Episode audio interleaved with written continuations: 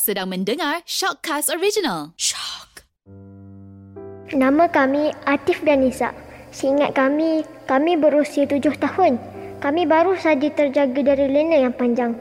Masih terasa dakap kasih ibu dan pelukan sayangnya ayah kepada kami. Namun, kini kami sendiri. Sekeliling kami luas terbentang tanah rata yang menghijau dan cuaca meredup yang cukup menyamankan. Kami bingkas bangun dan gejolak rasa ingin tahu menggerakkan langkah pertama kami untuk meneroka tempat ini.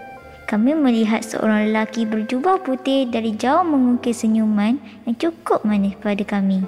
Lambayannya mengambil kami kepadanya. Kami bertentang mata dan lelaki itu memberi ucapan salam sejahtera kepada kami. Kemudian kami dipimpinkannya ke sebuah pondok kecil dan dia berkata kepada kami. Kalam dan Nisa anak syurga.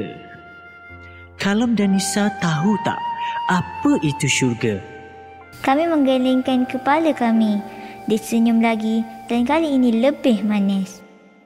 Kalam dan Nisa nak dengar tak cerita berkenaan gambaran syurga? Dengan jawapan ya, maka bermulalah perceritaan antara kami berkenaan syurga. Buku Gambaran Syurga menurut Fakhruddin Arazi merupakan hasil kajian yang meneliti gambaran syurga dengan huraian tentang persoalan berkaitan nama-nama dan sifat-sifat syurga serta penghuninya menurut Iman Fakhruddin Arazi dalam karya agung beliau iaitu kitab tafsir Mafatih Al-Qaid. Kita bersama Tuan Haji Salahuddin bin Datuk Paduka Muhammad, Ketua Bahagian Promosi dan Periktirafan Dewan Bahasa dan Pustaka yang akan memberi penerangan buku Gambaran Syurga. Buku ini merupakan terbitan Dewan Bahasa dan Pustaka dan disusun oleh Dr. Muhammad Manawi bin Muhammad Akib.